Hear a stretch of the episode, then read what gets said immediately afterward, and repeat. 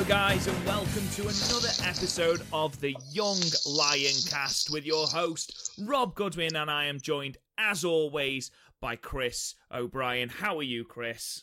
As always, it's only been two times. I'm fine. I'm I'm I'm all right. It's it's been a long week. You always Just- just fill these podcast intros with such joy. Well, to be fair, when it's me introducing, I do. Uh, I feel like I should at least let you do one intro where you can sing your heart out. I mean, before, I feel like the people need to know that before we came on air, Chris serenaded me with a Sesame Street song. right, right, okay. So basically, whenever Rob goes, "Oh, I'll be ten minutes," there's not a ton you can do in ten minutes. Like, Even though you know it's not going to be 10 minutes. no, I know, but not like you know what I mean. Like, I take you at your word, despite uh, fucking running conjecture. But th- like, so basically, my only options are either have a game of Tetris or play the guitar. Like, there's, there's a third option, and I'm pretty sure all you filthy-minded fuckers are thinking, but also that's a bit of a danger. So just no. Danger wank. you, you you just I just I just press fucking accept. Ah, hi Rob. Promise me, promise me, you will not answer if you are doing that. I, I don't No, think our friendship fuck? can handle that. Why the fuck would I do? Oh, really? After Blackpool? Well, they're stories for another time, another podcast, I feel, Chris. But always stories for another time, Rob. Well, ladies and gentlemen, what we're going to do today is a little bit of a new segment that we're going to be doing when there isn't New Japan matches to be covered. Obviously, we are in a bit of a lull between uh, before King of Pro Wrestling, which obviously takes place next Monday. Um, so, what we're going to do is rather than cover New Japan Road, which nobody cares about, um, we are instead going to look at some old Japanese wrestling because me, as a relative Japanese wrestling noob, will be learning from, in in comparison, a wrestling veteran in Chris. I'm I'm I, I'm glad that you said in comparison because I am by no means a fucking expert on half this shit. oh, in like, I don't know comparison to me, you are. Yeah, I was about to say, but it's sort of like saying um my very young nephew is a better walker than Stephen Hawking was. Oh, now then, now then, I know my nephew can't walk yet; he's only five months old. too soon. Um. Anyway, so what It's not the worst joke I've ever made. It's really not. We've had to cut ones out of the Podmania podcast. Only once. Yeah, that was a bad one, man. Even now, that's still bad, and we won't issue. We won't talk about it again ever. But it's my it's literally my favorite moment in our Podmania because a ding comes up and it's just like, um, so Chris decided to tell a really bad joke and we can't air it, and I've had to spend a lot of my evening editing out. So thanks, Chris, and now back to the podcast. And then it's just you, and then it's just me laughing and you and Garth sounding horrified. Yeah, it, it was a moment where my balls shrank back into my body. It was uh, it was bad times. It was bad times. Um, so anyway, ladies and gentlemen, what we're going to do is we are going to cover three old Japanese matches ranging I from so close to getting into watch Joshi. so, so close. close. Uh, ranging from mid 90s to all the way through to relative modern day, ranging from companies from New Japan to WAR to All Japan Pro Wrestling. And we will review these matches for you, talk about them, uh, get our freak on to at least two of them, um, especially one for me anyway. And then we'll sort of give our ratings and things like that. Before we do that, though, Chris, before I get balls deep into some Japanese wrestling, there's a little bit of news. Now, I messaged the Podmania WhatsApp group with absolute horror when it was announced by What Culture Wrestling, I saw it on first, that two potential people leaving from New Japan Pro Wrestling, the first of which is Harold Meij. Um, now, other sort of sites have sort of refuted this, saying we they don't know where that's come from and they don't really see why that would happen. But Chris, your take on the potential departure of Harold Meij? That's where we're fucking starting. Yes, we are starting there. We're going to I- I- leave the next one. I, I barely, I barely know who Harold Meij is. There you go. That's that's good journalistic analysis there, ladies and gentlemen. I don't get paid. I don't get paid for journalistic analysis. I turn up, tell a few offensive jokes, jokes that pop the crowd, and then leave. It's what I do. Okay, so you don't give a shit either way. Then is what that boils down to. Yeah, he might leave and New Japan might fall apart, and it's like, well, fuck. That escalated quickly, but as it stands, nah. Okay. Like the other, the other name is a bit more important. Yeah, I to be honest, I threw that in there knowing full well you would not give a shit about this one because you wanted to talk about the one that I'm going to talk about now. Um, unfortunately, the next one is Minoru Suzuki, um, and it seems a little bit more universally agreed upon that he is unhappy with his position in the company. Um, and I think he's probably been unhappy for a while. It probably didn't help that obviously he was booted out of the G1, um, and then see, they seem to offer him a title match to appease him being kicked out of the G1, uh, for him then to lose that title match despite absolutely rapturous support from the British fans. And I think the fact that he has been in this company for, you know, God knows how long and still not had a fair crack of the whip at being a champion. Um, Chris, your opinions on this? Is it time for Suzuki to go? Do you think that he's got more to offer? Do you think he's done in New Japan? Well, he sporadically leaves. Regard like um just before this most recent one, he spent a couple of years in Noah. So it's just he does it. He's always sort of been a freelancer, but like yeah, it's a bit shit that he was left out for G one this year. I kind of get it. Like with, but like they could have chucked out probably Cobb and have slot Suzuki in rather well. Like, I get why they had Archer in there, but yeah, it's it, the fact is he could go to literally any other Japanese promotion and literally be the um, be the top heel. So, I I can see why he'd want to leave. I am not happy that he's leaving because like it, literally if he goes to Noah, I'll probably never see him again. And if he goes to All Japan, I'll only see him if he goes against Kento Miyahara. So, but like he's such a big figure that he would also bring an audience too. Like, pe- like if if you like Suzuki in New Japan, he's probably one of your like top five favorites. So, I'm really sad he's going, but I can really see why he is. In your opinion, do you think it is unfair that Suzuki hasn't had a run with the IWGP Heavyweight Championship? Kind of, but also like while he's been back, they've been building up Okada and Omega, so I kind of get why. Like he's not necessarily uh, prototypical modern day New Japan champion. Like he's not. Fa- he's, he's not going to have a fast paced match. Like you can see it in his last match with Okada. He just slaps people about. And but yeah, I think he should have won it from. Problem is, every time where he could have won it, there's bigger stories going on that where, that needed the title. Like the Tana Okada feud needed that title, Mm-hmm. and then when he was up against Okada, it was building up. Well, I say Naito, but then we never put it on fucking him either. But they were trying to build up Okada as the biggest champion of all time. So he definitely deserves a shot at the championship. But in terms of booking, he's never really had a fair crack. And I think him like being an out, mostly a freelancer on and off all the way through, his career hasn't helped.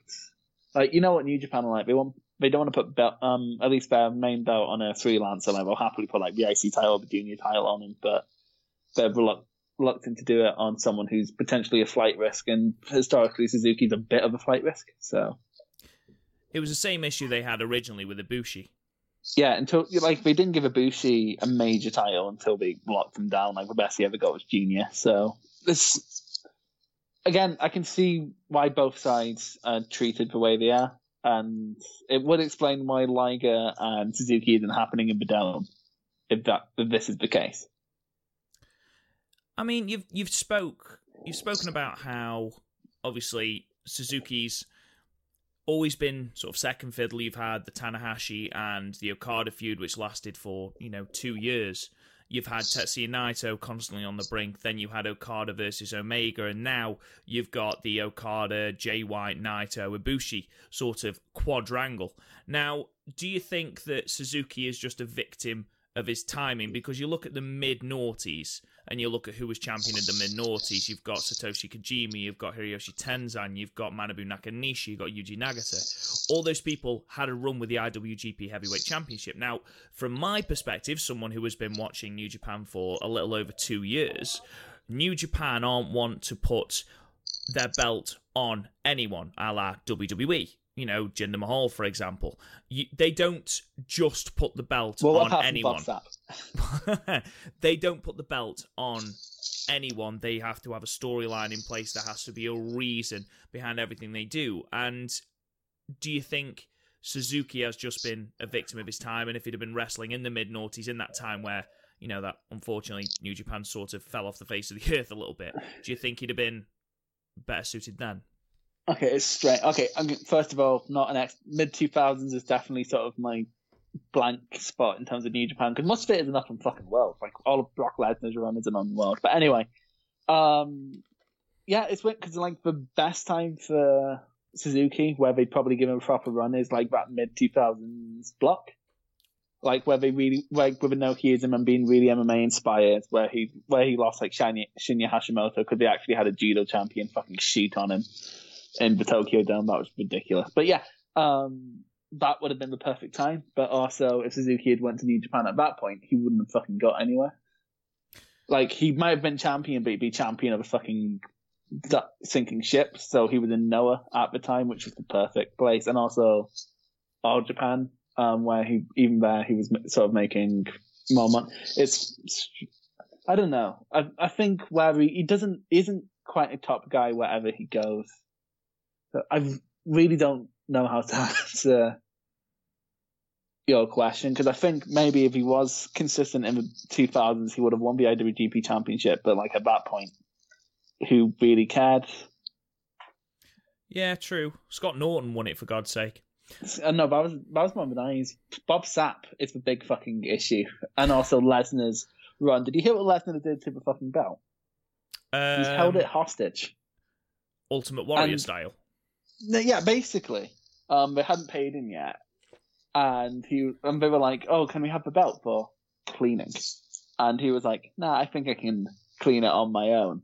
And so then he fucked off from New Japan with the belt. Problem was, um, they had retired the old IWGP belt um, to in honor of Shinya Hashimoto, and then had to bring that back because Lesnar wouldn't mail the belt back. oh, brought Lesnar. Brock Lesnar. What a legend. Such a cunt. Just never plays ball. Um, again, it's it's purely speculation at the moment that Minoru Suzuki is leaving. He might well sign a contract. He might well go to Pro Wrestling Noah, AEW, All Japan. Who knows? If you had, I'd hate to see him in AEW for the records. Like I don't the the style the company goes for, he would not fit in at all. If you were a betting man, Chris, Mm-hmm. Where's he going? Noah. I think he fits in best currently with Noah, and I think we're drawing more of He's probably going to go to the next biggest drawing um, promotion that will have him. Like, it's not like he can turn up in stardom and start slapping fucking Mayu about. Although, I think Garth would like that. Anyway, um, or like Dragon Gate, where it's all junior wrestling. So, but like, he, it's even all, all Japan. Personally, I want to see more in All Japan because I know more about All Japan. Mm.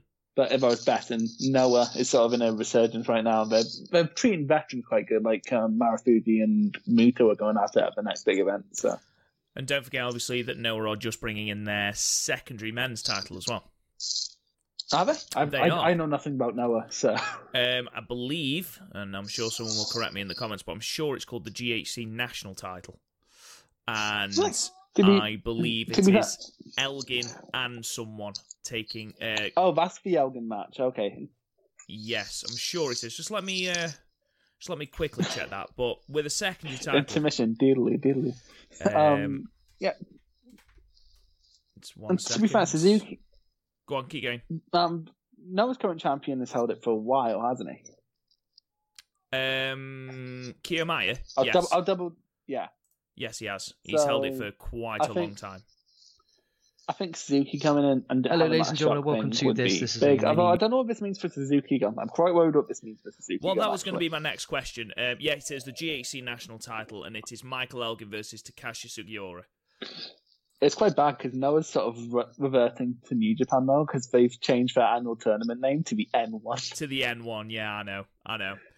For sake. As for Suzuki Gun, I mean, if I, if I personally, I mean, it was called Kojima Gun before.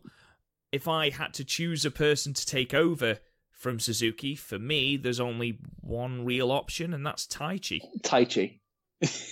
Realistically, I know that we mock Taichi quite a lot. I know that we say, you know, No, you mock Taichi a lot. okay, I mock Taichi quite a lot, but Zack Sabre Jr. doesn't strike me as a leader, and he's the only one really who would take that on.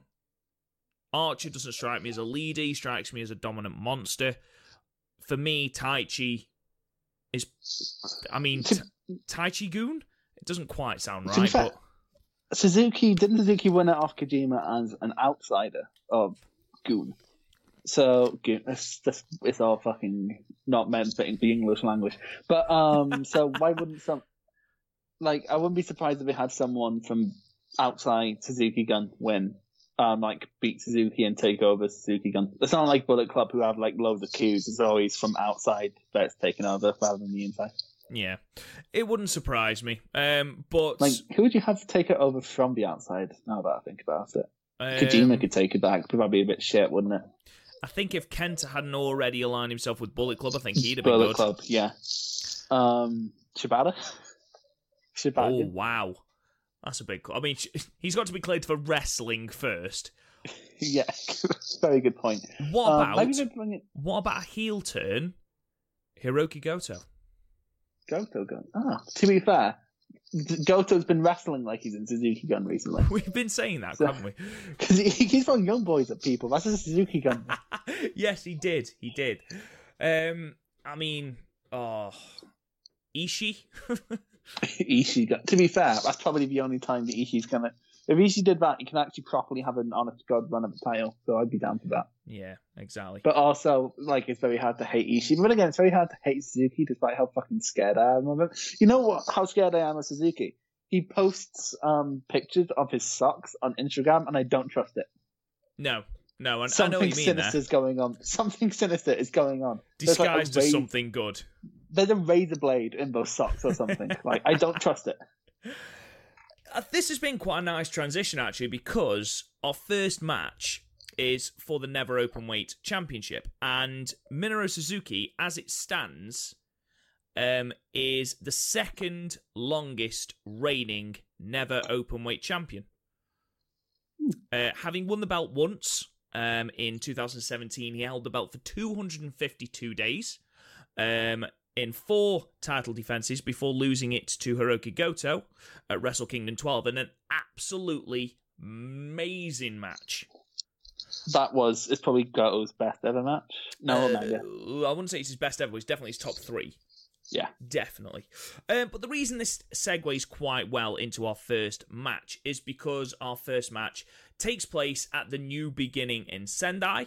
Um, and it was for the Never Open Weight Championship, the vacant Never Open Weight Championship, because at Wrestle Kingdom 9, which you can listen to in the archives, um, Togi Makabe defeated Tomohiro Ishii for the championship in again an absolutely amazing match. Uh, unfortunately, um, on Valentine's Day 2015, what a shit time for Makabe. Um, he had to vacate that title because he had influenza. I'm sorry. I'm sort of laughing now because it's sort of like good news, Makabe, you're getting laid tonight. Bad news, you have influenza, so you're not getting laid tonight, and also give us your title. Thanks. he should have stood at Brock Lesnar and say, "No, I can clean it." Um, but this, of course, led to an Ishii versus Tomoaki Honma match at the New Beginning event in Sendai. Now, at this point, Tomoaki Honma is a lovable underdog. Shit, but everybody loves him. Could not win a match. he's an if he entertainer. He was. He was an entertainer. Yet his win loss record was absolutely abhorrent. I'm very Um, curious what his current win loss record is. I'm going to search this up. Okay, well, I will continue whilst you do that. Please let me know. Um, at this point, nobody really took Honma seriously, least of all Ishii, and that is why this match was as hot as it was. The crowd support for Honma, especially as he comes to the ring, is absolutely amazing. Now, I watched this on New Japan World. I know, Chris, you watched it on Daily Motion. Um, on the New Japan World, it is the only Don't tell time. people I'm a pirate. it is the only time I've heard Ishii's music copyrighted ever. Yeah, it's weird, isn't it? Oh, by the way, his current win loss record in New Japan is 411 losses. Um, wins. Sorry, 300. Fuck. 411 wins, three draws, and 625 losses. It's not great, is it? Let's be honest. No, that's including like tag matches. So it's not even, like if he's in a tag team with like Makabe, and Makabe picks up the win, that counts. So Well, um, this match then, Chris, you recommended this to me when I posted on Twitter and Facebook. What great Japanese wrestling matches should I be watching? You instantly said this. Why were you watching at this point?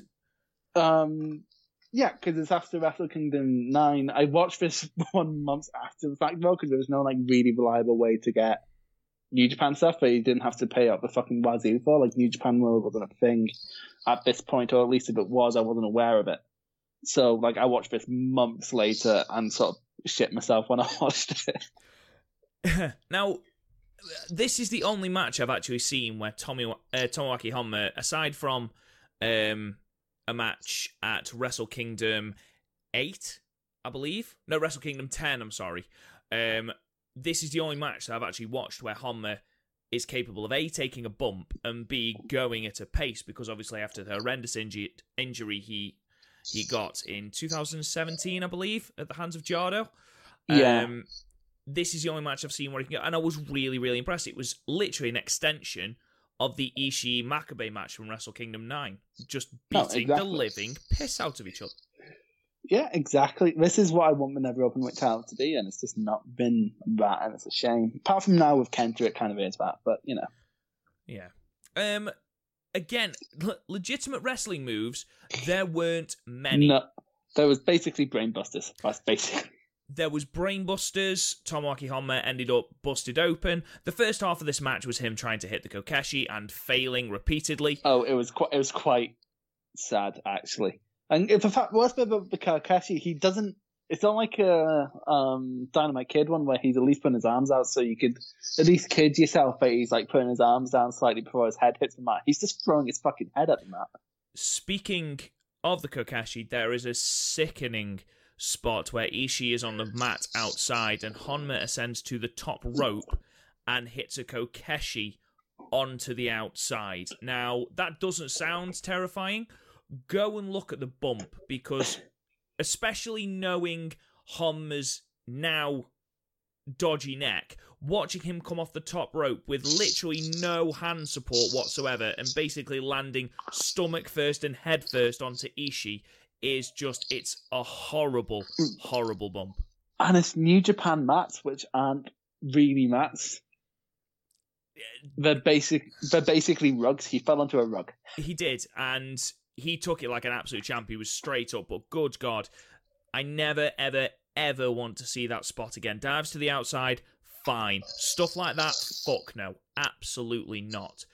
Something else I noticed in this match was Ishii's headbutts have always been a staple of his matches, yet recently he seems to have pulled back a little bit with his headbutts. Now, in this match, they were very stiff headbutts and they looked real. Now, do we assume that after the horrendous injury to Shibata, other wrestlers sort of toned it back a little bit in regard to the headbutts? Because here, Ishii fucking wasn't.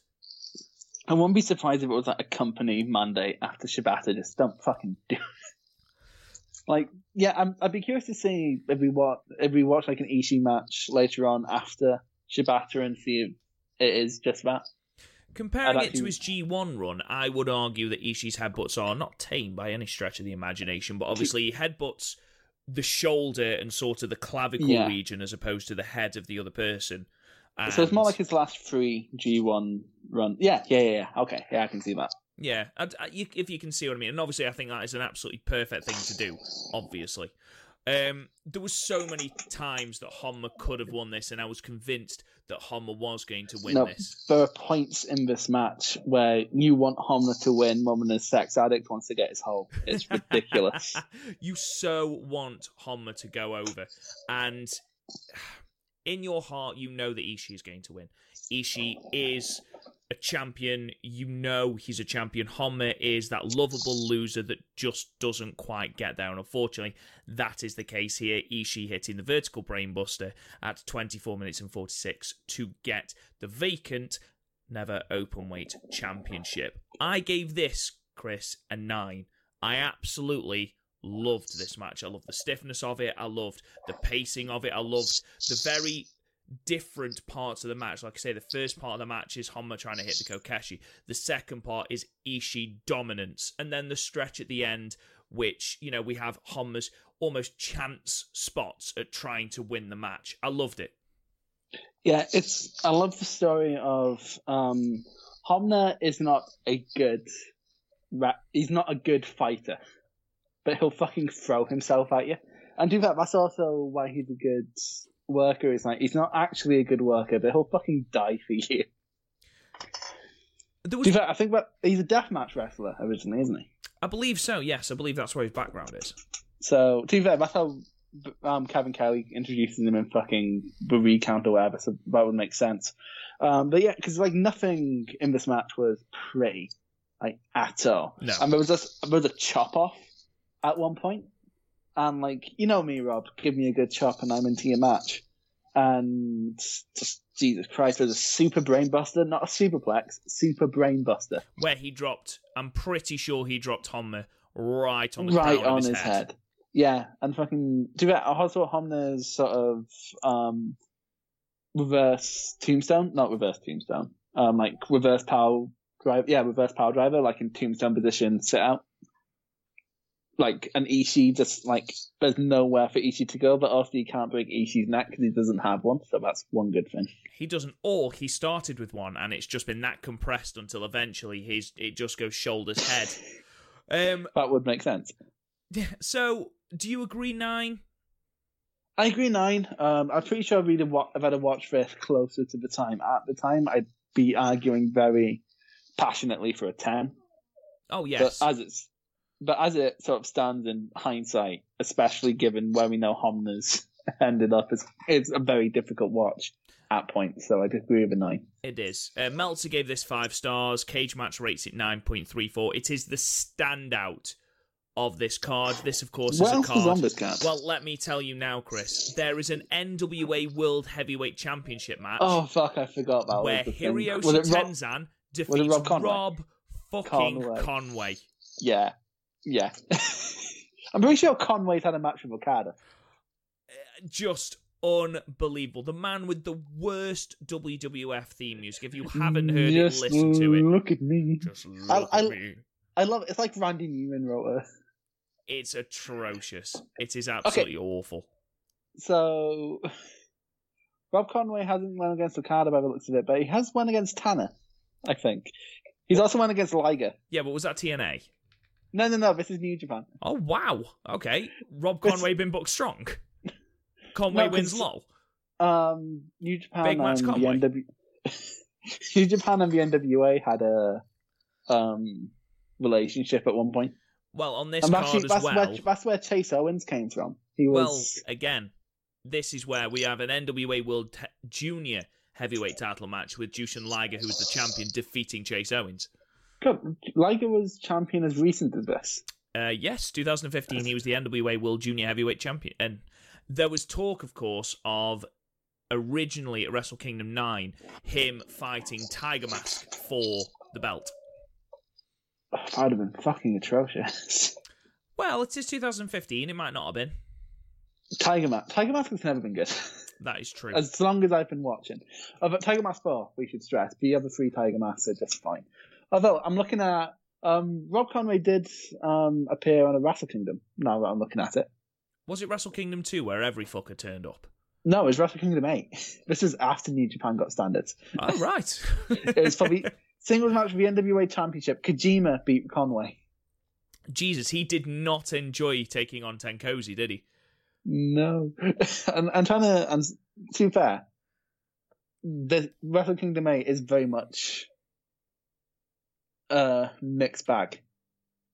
Because while you have amazing things like Goto and Shibata and Okada versus Naito and Tanahashi versus Nakamura, you also have Muta teaming with Yano against Shelton Benjamin and Minoru Suzuki. Oh.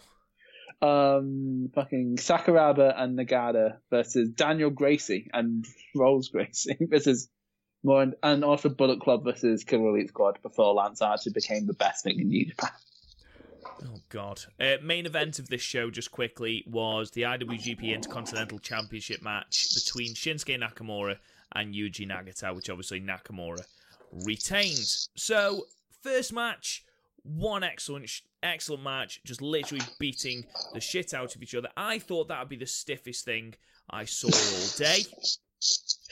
and then, good God, how wrong Fucking- I was. to be fair, you were originally instead of um this gonna do Jungle Kyona versus Arisa. Um, I ca- I can't, I forgot her second name at Stardom X Stardom this year.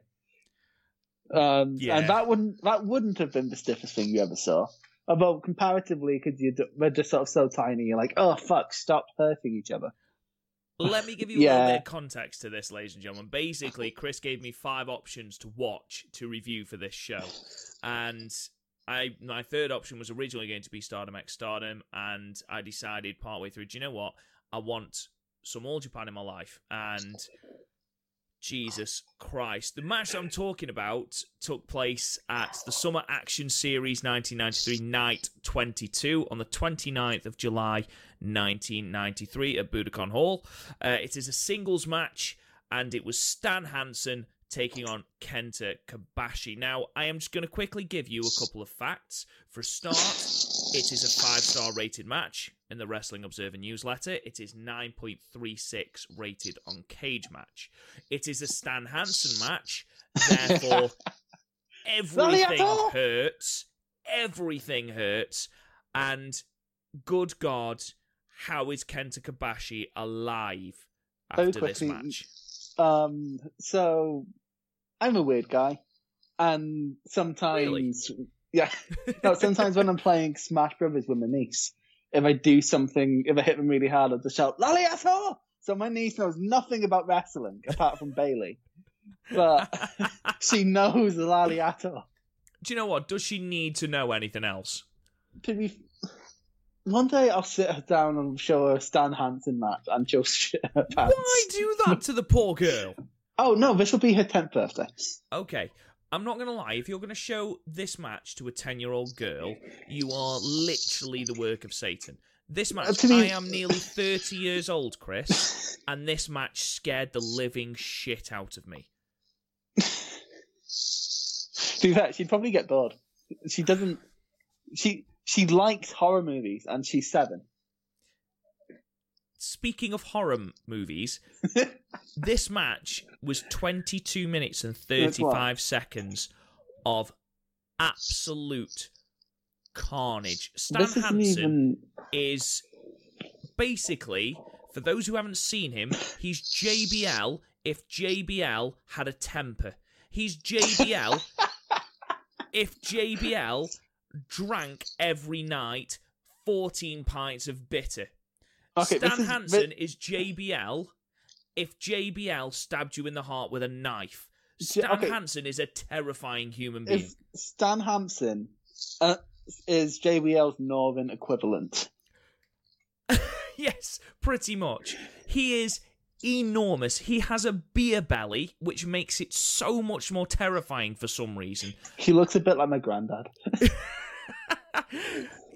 He, I think he looks like everyone's granddad. He looks like he'd be a genuine good guy to go out for a pint with, but as soon as he went over that three pint limit, he'd want to fight everyone.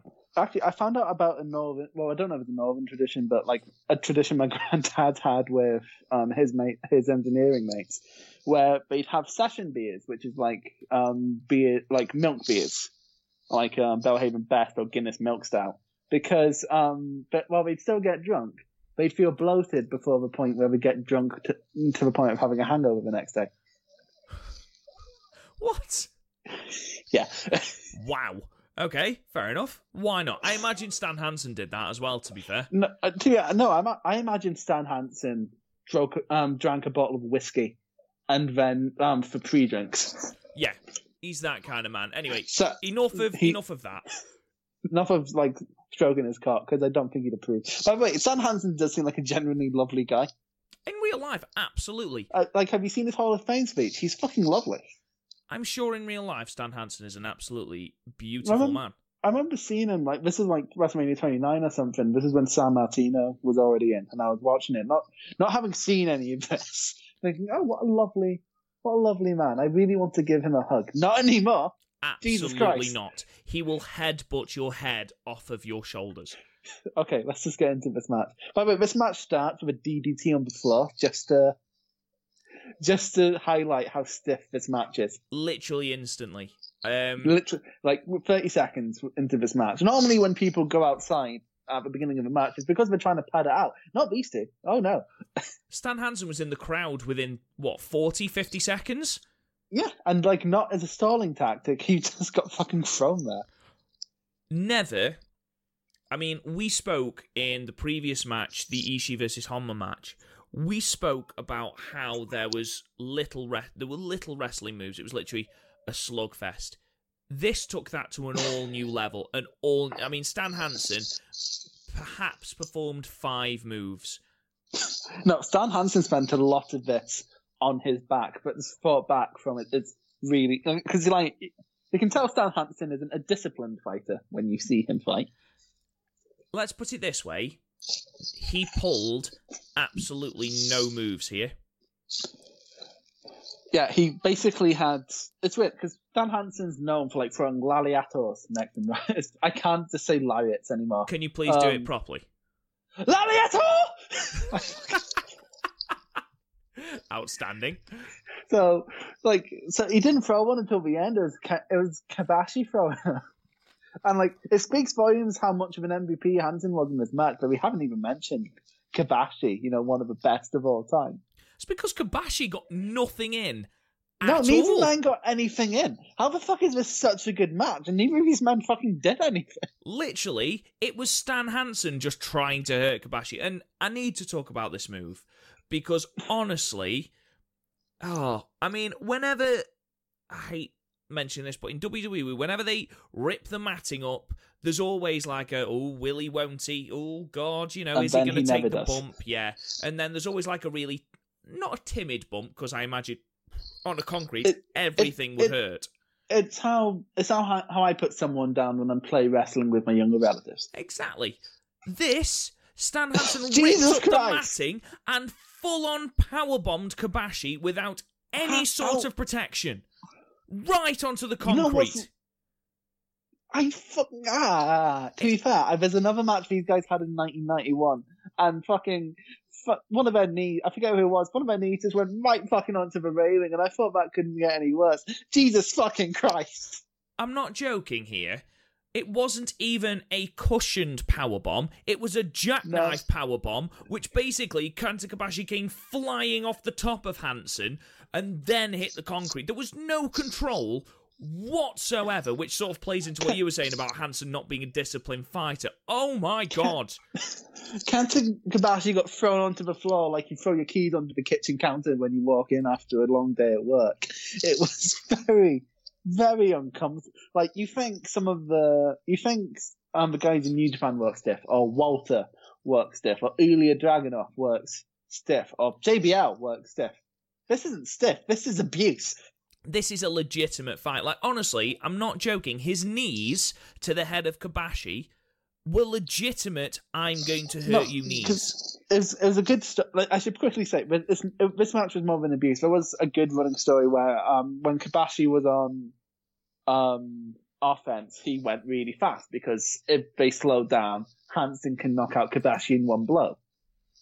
Like, and then when Hansen was in control, Hansen would walk around. He doesn't want to expand the energy in case Kobashi gets back on top because um, he might well, while he's in control, because he knows like one punch is as good as like ten of Kobashi's.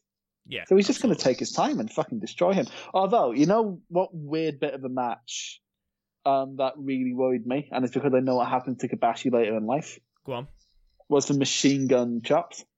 Gee, honestly, Kojima's chops now look even more ridiculous. I know. Just honestly, the rapid fi- I can't move my hand that quickly. I'm doing it now. You can't see me because I'm, I'm, you know, I'm really, podcast. like, hang on, I'm gonna, I'm right next to the wall. I'm gonna see if I can do it that fast. Go on then. No, Hang uh, on, let me try. Let me try. But honestly, I'm doing How that confused so. your girl? How confused did your girlfriend? Honestly, I think I think the fact I do a wrestling podcast confuses her enough. To be perfectly honest, Didn't you force her to wear a fucking Bray Wyatt shirt the other day? I didn't force her to wear a Bray Wyatt shirt. She just wore the Bray Wyatt shirt. it was the shirt I go to the gym in. Shamelessly, shamelessly. Fucking shameless. Anyway, to be fair, wrestling, the gym is basically the only place you can get away with wrestling top in everyday life. I mean, I just wear them in everyday life because they're not even the most embarrassing shirts I own. But um, like I walk, I walk around a lot of days in a fucking Junior. um, no, Noel Gallagher's high flying bird shirt, and people look at me. Actually, I once I wore it to a Liam Gallagher gig at TRNSMT, and people just literally a guy walked past me. and, You're fucking brave, pal, wearing that here. Fucking, That's all such a threat.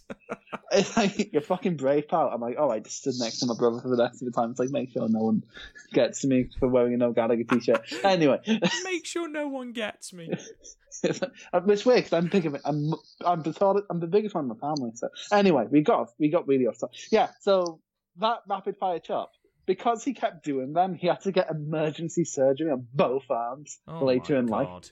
Like near the end of um, Kobashi's career, he got like um, emergency arm surgery, two bouts with cancer, The man's um, a kid- machine. kidney issue. I know, fucking, he kicked cancer's ass. He did. fucking- Fair play to him.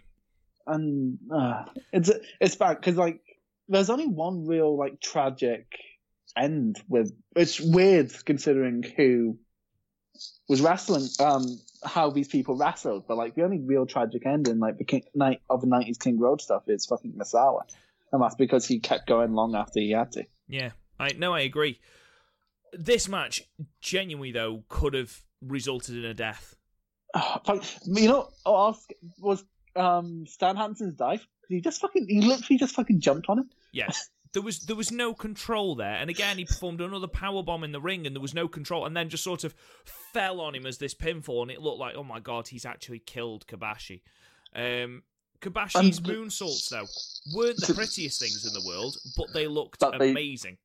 no because they looked like they fucking hurt They looked like they hurt. They looked like he was exhausted and beaten up, which was perfect. And Mhm. he got the win. Obviously, he hit one moonsault, Hansen kicked out, got straight up, went straight to the ring post, and did another one. Why do more wrestlers not do that? Oh, you kicked out my finisher, wrong, and hit you with another one, and then pin you again. Sonada, Sonada does it.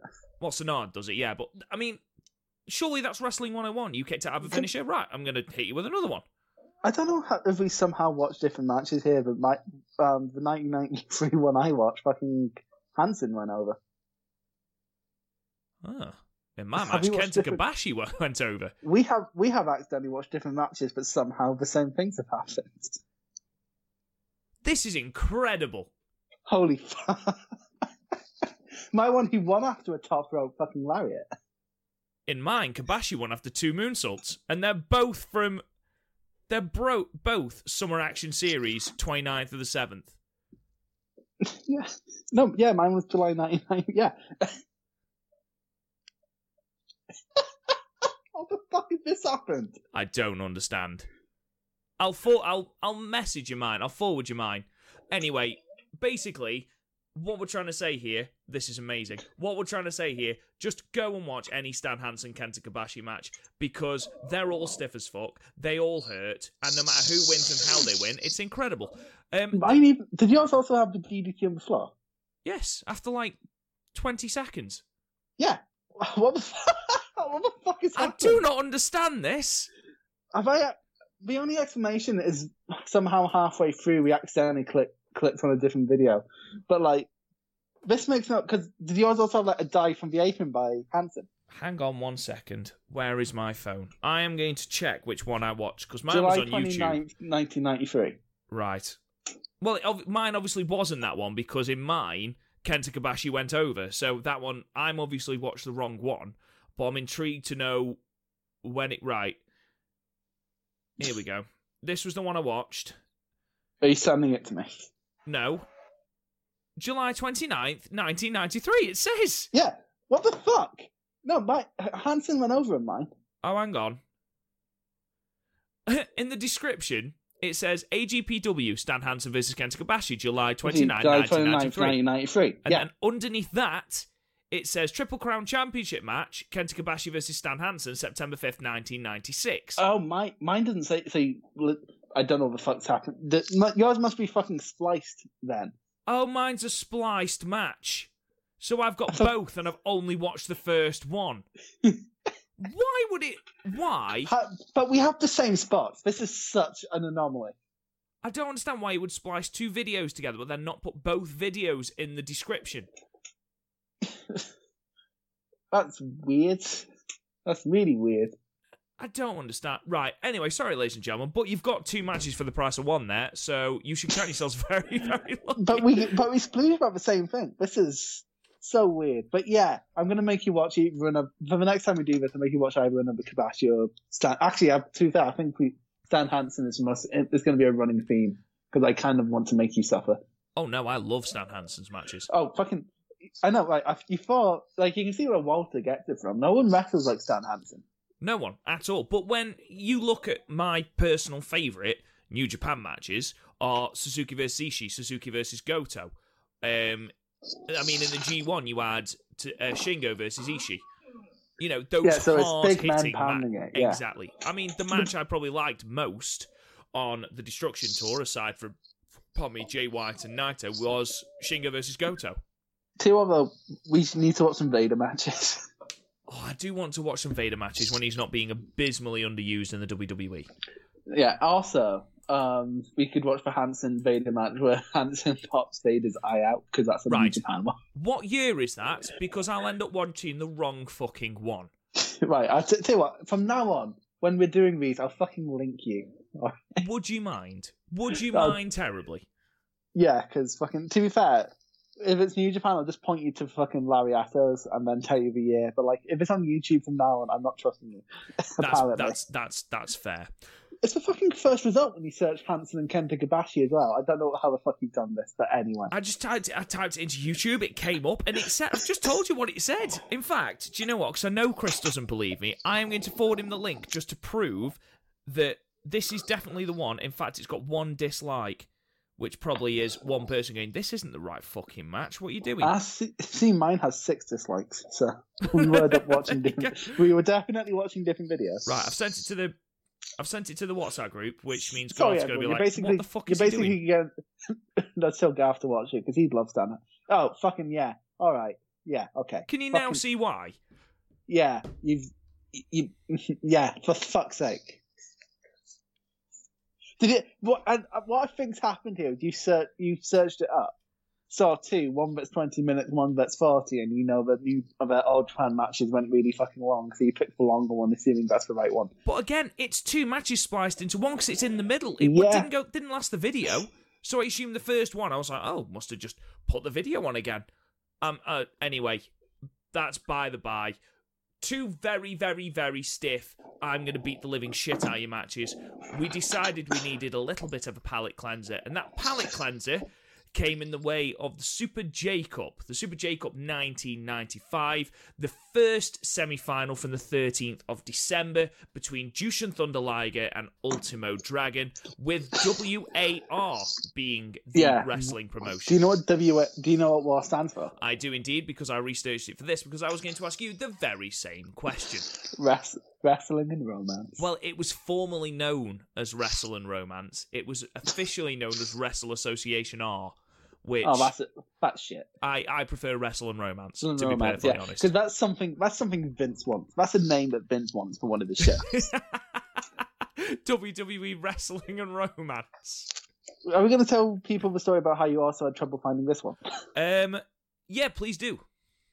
Um, he, Rob messaged me going, "I'm on New Japan World. I can't fucking find this um J Cup match for the life of me." I'm like, You do know they used to swap the J Cup around, right? I had no idea. Turns out 2000 was uh, held by Michinoku Pro. But yeah, it's um, there we go. It's more it's more of Liger's um thing than yeah, um New Japan's. Um, Um, New Japan just sort of inherited it because that's where Liger is. Although there are some fucking great names in this field. there were some fantastic ones. Absolutely Funaki. fantastic ones. Funaki, Funaki, yeah, absolutely.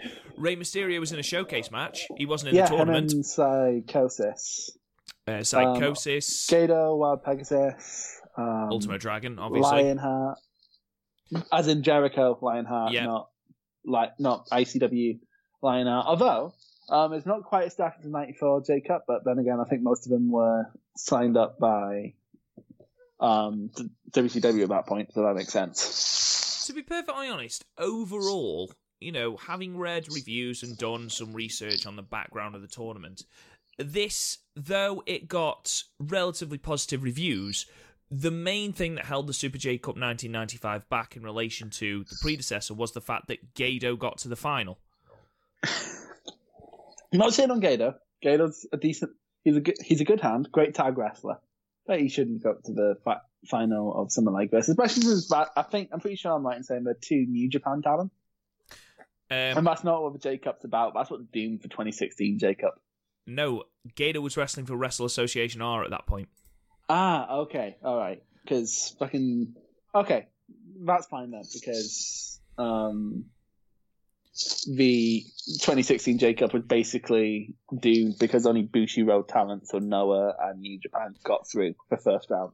So I just want to point out that in the semi final, Gedo defeated Wild Pegasus. the So, winner of the last J Cup as well. yeah, so just bear that in mind. Um, It's so it's such a weird thing. Anyway, this entire this entire show was it was wi- awesome, awesome. I mean, I've watched highlights of a couple of the other matches. Um, like the still shows on YouTube if you're ever bored. yeah, it is. It's a it's a good show overall. Mysterio and Psicosis is great, but no, it's not as good as the ECW stuff. But it's still great. No, and I know that Meltzer gave something five stars, but I can't remember off the top of my head what match he gave five stars to. Um, if you bear with me, I'll find out. Nice.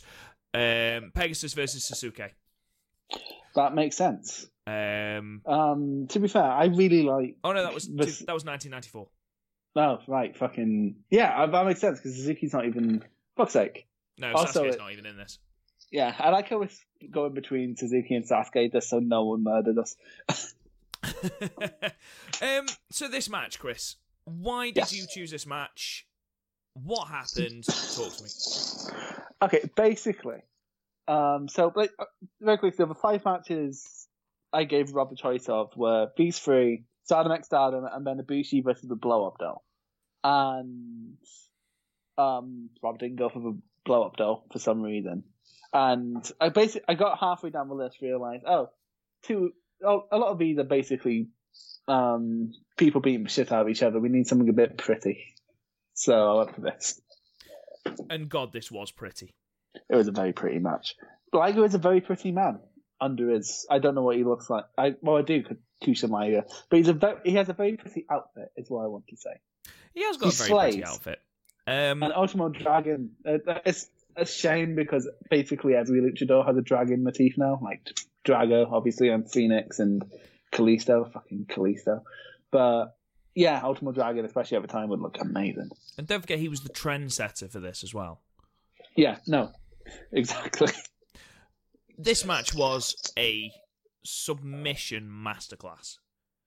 Yeah, um, I mean, so it's not it's like a pro, it had everything that's good about junior wrestling within it.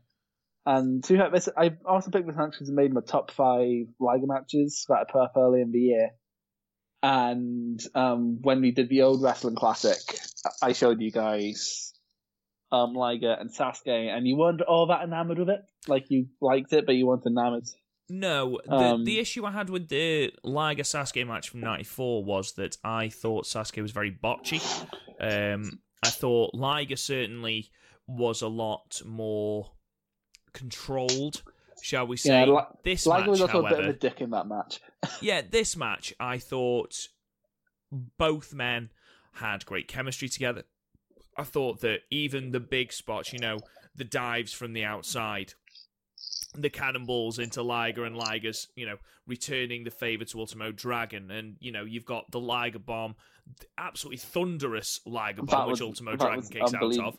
and it was right after um it was right after some sort of high risk attempt which made it even but you know what this was rob this was a fire pro match because it built It did build, and I just found it very, very strange that after all this build, all these high spots, you went from the submission opening, the quick mat wrestling, the grappling, you Oh, know, that, was really, really pretty. spot. like it was a ve- it's a ve- lucha spot that gets done basically every junior match now but like where they do the drop down and then he does the flip over and then man like a right after that when the crowd's still clapping Liger just sort of kicks the- kicks the fuck out of um Ultimo's stomach and just cuts it off I loved it no, you're not getting this. You don't deserve it.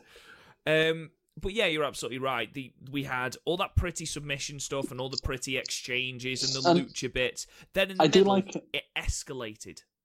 Mhm. And, And, then, like- go on. Ultimo was clearly slower after Liger kept drop kicking his fucking knee at the beginning of the match. The scream of agony made that a lot more realistic for me as well.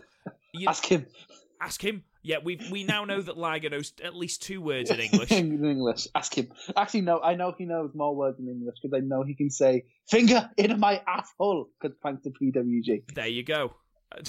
When when else would you need any other English? Um, but yeah, it When was in California. the drop kicks to the knee were excellent, and Ultimo Dragon sold that knee absolutely amazingly. I know that the, a lot of the problems in modern day wrestling, especially with modern day junior wrestling, is that injuries aren't sold throughout matches. This was That's- a perfect example of when it is. That's why Aleister Black and Tommaso Ciampa was such a standout from earlier in this year because NXT matches don't normally have selling. It's why Walter matches are so um, stand out so much because people sell in Walter matches, and if you don't, Walter will make sure you're fucking selling by the end. yeah, exactly. You will sell. Do it. Um, and then we got to the end where it was just at a just this ridiculously frantic pace. Those those handspring, like people seem to think that the handspring shit started with Osprey. No, fucking the handsprings that Ultimo did, especially since um because I know Mu also did them, but the thing is with especially with the corner one that Ultimo did, it was the most perfectly timed one I've ever seen. Because normally you see people have to take a couple steps back. Ultimo has his trajectory well, very fucking well planned out because he just went right elbow in. yeah, no, And absolutely. you never see that. And then also the one where it knocked Liger out of the ring before the dives. That was, but just so. Ultimo just does such pretty things. You mentioned Osprey earlier. There was a lot of there was a lot of um, inspiration, shall we say, for Osprey's moveset in what Ultimo Dragon was doing. Mhm. Um, and you can certainly see the inspiration that Osprey has taken, and he, he has openly said that you know he, a lot of his moveset is taken from that sort of wrestling and Ultimo Dragon and things like that. Oh yeah, there's obvious stories about Osprey going to like WrestleGate shows when they came to the UK. Not WrestleGate, that's a different thing. Dragon Gate. Yeah. There we go. um, well, his first company was Lucha Britannia. Am I right in thinking that? Yeah, um, which is yeah, because they remember actually they remember, I was watching this special on Progress on Demand, which I'll happily give you my login if you want to give it a watch. It's about the Osprey and Havoc rivalry, and Osprey was like, I accidentally bust Jimmy Havoc open once, and I think that's why he tortured me so much throughout our fucking throughout our time in Progress. Probably. After all these moves. Chris, after Yeah. all these moves, did you find it a bit underwhelming that it ended with a roll up? Mm, um, in fact, I think that's the only reason it's not a ten for me. Is because also it wasn't. It was so basically. Um, Liger went for a superplex. Um, Ultimo sort of just chucked him out of it. yeah, it wasn't any kind of reversal. It was literally, I'm going to throw you for the top rope. It's like it's like a, a, a spot in the Stan Hansen match, assuming you got that bit where Kabashi was doing the shot from and Hansen just shoved him away. It's kind of like that, but off the top rope. Um, so landed and then did an El, what was it, an El Magical or something. Yeah. Um, a Magistral. lucha roll up. There we go. A lucha roll up, and then tried it again, and then Liger just sort of did the Fire Pro reversal to win. Um, a bit, but also I think because it's a cross promotion um, cup, you need to keep finishes a bit diplomatic. Okay. Like, but was it because Liger was oh, no Ultimo was was guy, wasn't he? Uh, at this point, Ultimo was yeah Wars guy. So like, Liger's going over two war guys to win this champion to win this J Cup, and Ultimo is probably War's biggest guy, I think. So, but, but he probably this probably was a diplomatic ending to not go. Oh, New Japan's guy is unequivocally better than War's guy. Was sort of like, oh, he got through by the skin of his teeth. Next time, oh, next time. You know what I mean? Yeah, well, at this point, Ultimo Dragon was the WAR International Junior Heavyweight Champion, and he was also There the. NWA World Middleweight Champion. And So- next year, wouldn't he be the J Crown winner? Uh, I couldn't That's- tell you. because that's how he got all his fucking both picture that picture of um Ultimo with like a million belts. That's the J Crown. One sec. J Crown. Keep talking. About what? I, I don't know, Rob. You're, No, the, I'm you're the fucking. I'm, not even the joking. fucking, I'm only the fucking co-host. all right. So overall, then, Chris, you said it wasn't quite a ten. What is No, it for you then? I think it's a nine, especially when you give him the time period. I think it's a nine. So we Oh, give the way, all three of we these matches nine. J- Yes, but also very quickly, um, in the tournament to crown the J Crown, um, which was was next, n- yeah, was the next year. Um, Ultimo Dragon beat Liger in two and a half minutes. So Oh, okay. So at least he got his revenge. yeah, um, and then Sasuke beat him in the um finals. But anyway, yeah, because all of these are just like I think if I was watching at the time, all of these would be a ten, especially the Hansen Kobashi. To be fair, I'm erring on the side of ten, but also it really that match really scares me. Yeah, I think everything from '90s All Japan is sort of scary. Um, oh, fucking! Especially the burning hammers. Like you think, like I'm. I don't want to sound like an old fan because I'm not. I mean, very young fan, but like the the the art of both the burning hammer and the emerald flowsion is kind of lost. Uh, yeah, certainly. I will just say that this match, sorry, the Hansen um, Kobashi match, it was not the main event. The main event was Misawa versus Kawada for the. Is that the really? No, no, no. That was in '96 or something. Like the one that Meltzer gave six stars. Yeah, no, it wasn't that one. It got four and a quarter, but, But it are- but outshone that of- one. But all of Misawa and Kawada's matches are great. I'm gonna have to show you one. Problem- That's the problem is I couldn't show you any of like of Trumba pillars, like Taue, Kawada, Misawa, and Kobashi, because they're all a fucking hour long, and I know you don't have the time. I don't have the time to sit and watch one of your fucking Valkyrie rock operas. No, I don't. but, ladies and gentlemen, that is our review done. We've reviewed the three matches. We've given you our thoughts on them. Please go out of your way to go and check them out. If you can go and find the right Kenta Kobashi versus Dan Hansen match, that would be great. But I mean, as we've proved, they pretty much had the same formula for all their 1993 matches, especially the Summer Action Series in 1993. So please go and check those out. In the meantime, go and check out the Podmania Pro Wrestling Podcast, the other podcast we do. It's on the same feed. Subscribe. You can check us out on all podcasting platforms. You can check us out on Facebook, on Twitter. You can check us out on Podmania on Twitter. Uh, you can fo- follow me at, at Real Rob Goodwin. Chris, where can they find you? At Candy Chris ninety seven and Tinder. Ladies, he's single. Um, Saturday is when the Podmania podcast goes up at 11 a.m. GMT. On Mondays, our universe mode goes live. A new episode every Monday at 7 p.m. I think that's everything, Chris. Have I plugged everything? I think so, but also if you want, I do have your choices for next time. Really, all five of them? Yeah, yeah, because I'm carrying a couple over that you didn't pick from this time. Okay, go for it before we end. Right, so we have Okada and Nakamura for the G1 Finals in 2015, I believe. Okay. Um, I'm going to throw on the six star Kawada and Misawa. You don't need to take it if you don't need to. I'm just doing it because we have a bit of time before the next one of these. Okay. Um, Aja Kong versus Manami Toyota at Big Egg Wrestling Universe. Okay. Um, Suzuki, um, no, Kota Ibushi versus Blow Up Doll. Great.